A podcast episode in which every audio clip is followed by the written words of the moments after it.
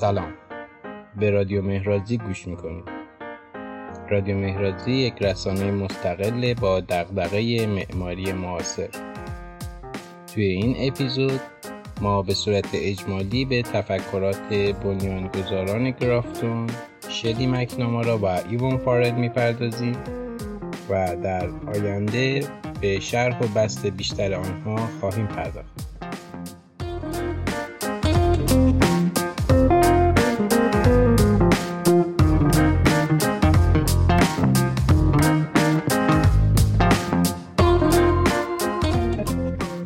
منابع مورد استفاده این قسمت مقاله از ویکتور دلاکوا و ماریا ارمان با عنوان تفکرات معمارانه گرافتون منتشر شده به تاریخ مارچ 2020 و همینطور سخنرانی مکنامارا و فارد در مراسم جایزه ریوا هستند.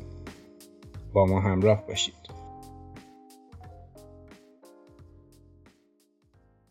معماران گرافتون راجع به تفکرات معمارانه اینگونه میگن که ما معماری رو در تقاطع با سایر رشته ها مثل روانشناسی، موسیقی و ادبیات و شعر می‌دونیم و این برخوردها و گاهی حتی تقابل ها هستند که منجر به ایجاد روش طراحی و تفکری معماری ما میشن.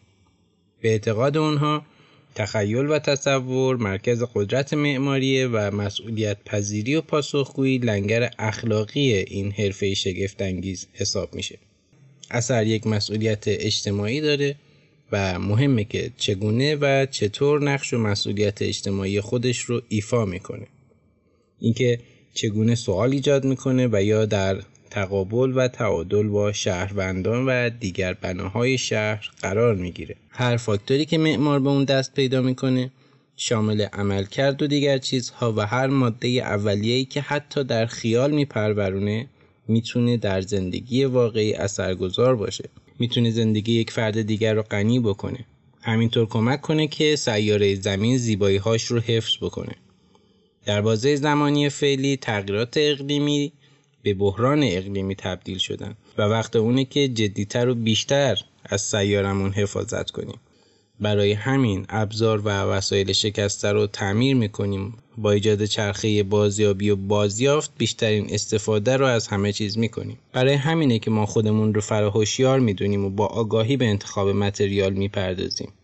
این آگاهی و مسئولیت برای همه چیزی که می‌سازیم مهمه. به اعتقاد ما امروز معماری یک جغرافیای جدید خلق کرده. که توسط اندامواره ای از کار و اندیشه توسعه پیدا می‌کنه. متاسفانه اونچه که در اطراف ما اتفاق میفته شکلیست از ناپدید شدن هرچه بیشتر دنیای طبیعی. کاری که ما به عنوان معمار انجام میدیم اینه که در حد توان جهانی رو که تون زندگی می‌کنیم رو به عنوان جغرافیا در نظر داشته باشیم و معماری ما با محیط زیستمون به عنوان یک جغرافیا رفتار کنه و نه یک شیء جداگانه و منفرد بیرونی. چه به نظرمون زیبا باشه چه نباشه با این حجم و تعداد بنا و ساختمان معماری در پهنی به وسعت همه زمین اثرگذاری داشته و این یک زمین دستکاری شده به جا گذاشته. در بخش دیگری در مورد مسئله زمان و معماری اونها ادامه میدن که یکی از اجزایی که ما برای پیشبرد و انجام پروژه هامون در موردش تحقیق و بررسی می‌کنیم بحث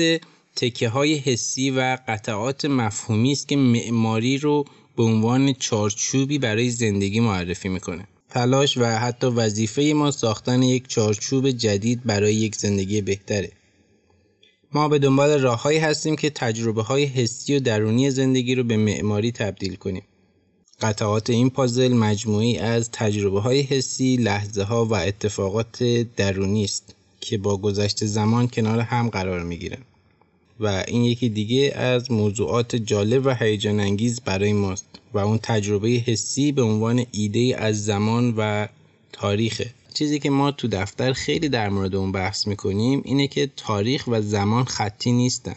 یک صرفا ساعت یا زمان شمار با یه نقطه شروع و پایان نیستن. در معماری هم تاریخ خطی نیست. برای درک این موضوع بذارید اینطوری بگیم که ما هر قدر پا به سن می‌ذاریم و پیرتر میشیم بیشتر به گذشته برمیگردیم. حالا با مرور خاطرات یا ورق زدن آلبوم عکس و یا گوش دادن به موسیقی که با اون خاطره داریم. و نکته مهمی که در این زمینه وجود داره اینه که گویا ما تفاوتی بین گذشته و آینده نمی‌بینیم. یونگ اصطلاح زیبایی داره. یه جا که در مورد روان و ناخودآگاه صحبت می‌کنه میگه که ناخودآگاه نه تنها امری بسیار قدیم است و همینطور قدیمی بلکه می‌تواند و ظرفیت آن را دارد که به آینده به همان اندازه دوردست رشد کند. بنابراین یکی از انواع پدیده های شگفتانگیز در معماری مسئله زمانه چه گذشته چه حال و چه آینده.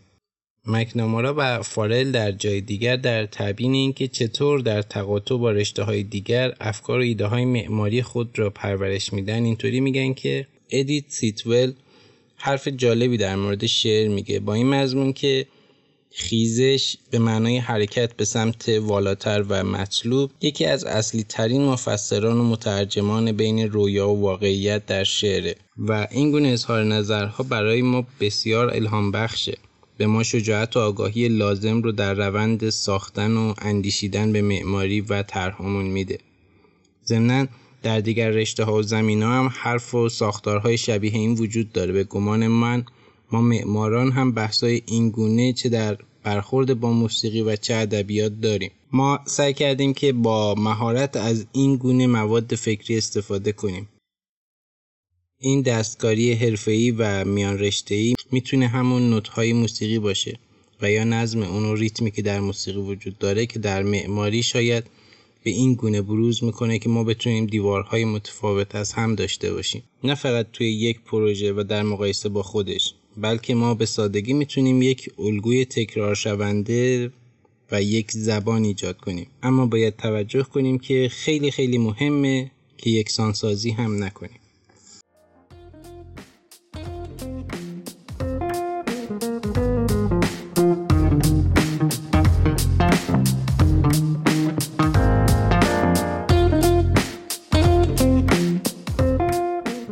راجع به کلیت افکار معماران گرافتون صحبت کوتاهی با هم کردیم و در اپیزود بعدی بیشتر در این مورد صحبت می‌کنیم و عمیقتر خواهیم شد.